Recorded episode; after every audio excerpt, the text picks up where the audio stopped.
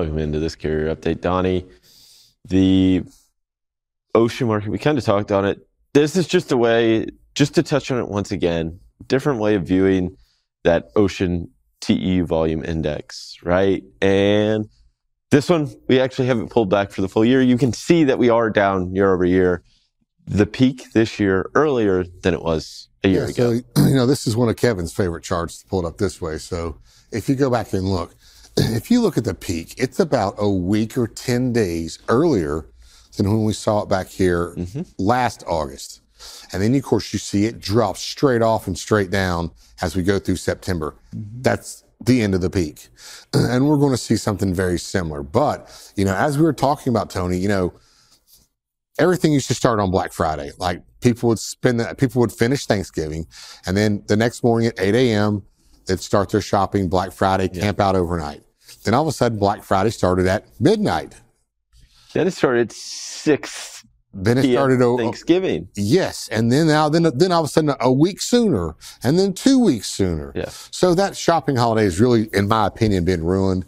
Everybody's fighting for the money. Whoever gets their products out first gets all the cash. Yep.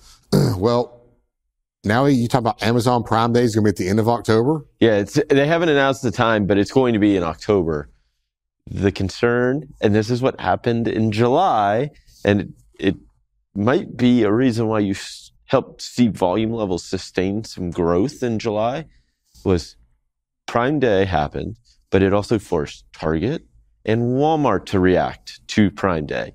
What happens when you do it in October ahead of what the normal retail peak season we, is? We could see Christmas shopping start November 1st. Or earlier, right? Yeah. Now, how much money are people going to have to spend on Christmas? That's the question that I wish I had the answer to because it would it would say a whole lot of where where demand in the fourth quarter might actually be. How are we doing on credit card spending? It's I just saw the latest Bank of America report came out this morning and through the week ending uh, Saturday, so September 2nd, spending X auto, so take autos out, retail spending X auto was down year over year, right around Labor Day. So that's a concern. See, well, we might see people saving some money. September's not a big mo- month to be spending money on.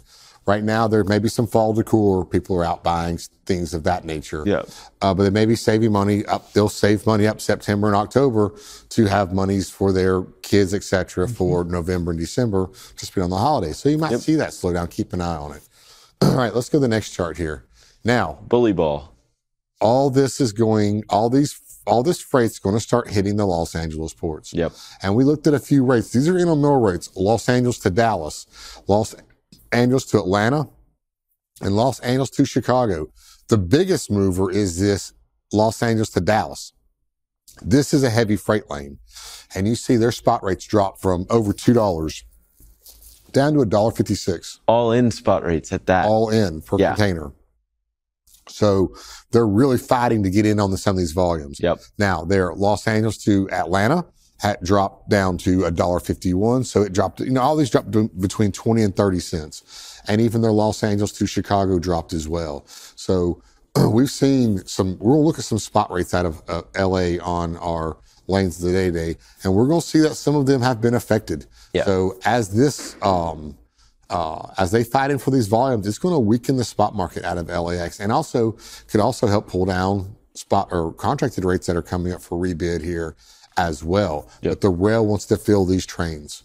And let's look at one more city here right quick. Atlanta to uh, Chicago to Atlanta on the dark blue line. It's actually up just a little bit, but year over, you know, over the last several yeah, months here. I mean, it's been fairly stable since May, right? You saw the upward movement in May, and it's been stable since then. But Chicago's been one of the hottest markets all year in this down in this downtime. Yep. So you can see that they haven't dropped their rates as much uh, here, Chicago headed to uh, the ports, yes, but most of those have kind of held steady or dropped maybe 10 cents or so. Yeah, absolutely. Intermodal and the railroads getting in there to, to put get their elbows out and show that they have some pricing power in the market. So, Donny, thank you so much for this update. We'll be sure to check in with you again a little later. Right now, we'll hand it back over to Kaylee and Bill.